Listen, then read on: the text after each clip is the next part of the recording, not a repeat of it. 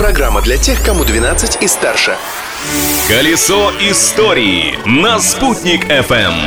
Сердечно приветствую вас, драгоценный друг. Сегодня 25 марта. Разрешите представить вашему вниманию историю дня. День работника культуры России накладывает свой отпечаток, как видите. Чем еще примечательна эта дата, я, Юлия Сандердина, сейчас расскажу.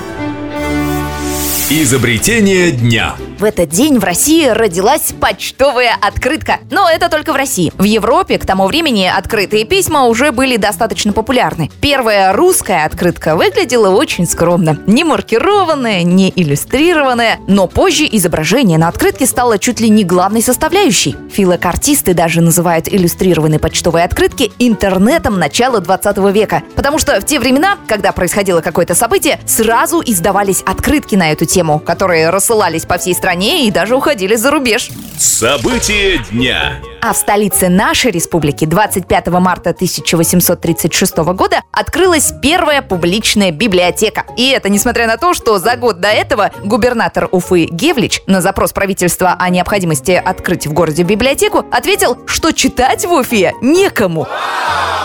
На деле же оказалось, что читать нечего. Книг в первой публичной библиотеке было мало, а выделенных денег не хватало даже на приобретение мебели. Располагалась эта скромная библиотека в роскошном здании Современного института искусств, что на улице Ленина. Раньше это был дом дворянского собрания, поэтому и книги читали в основном дворяне. Но в 1864 году литературу передали в статистический комитет, в котором открылась библиотека-читальня для всех сословий.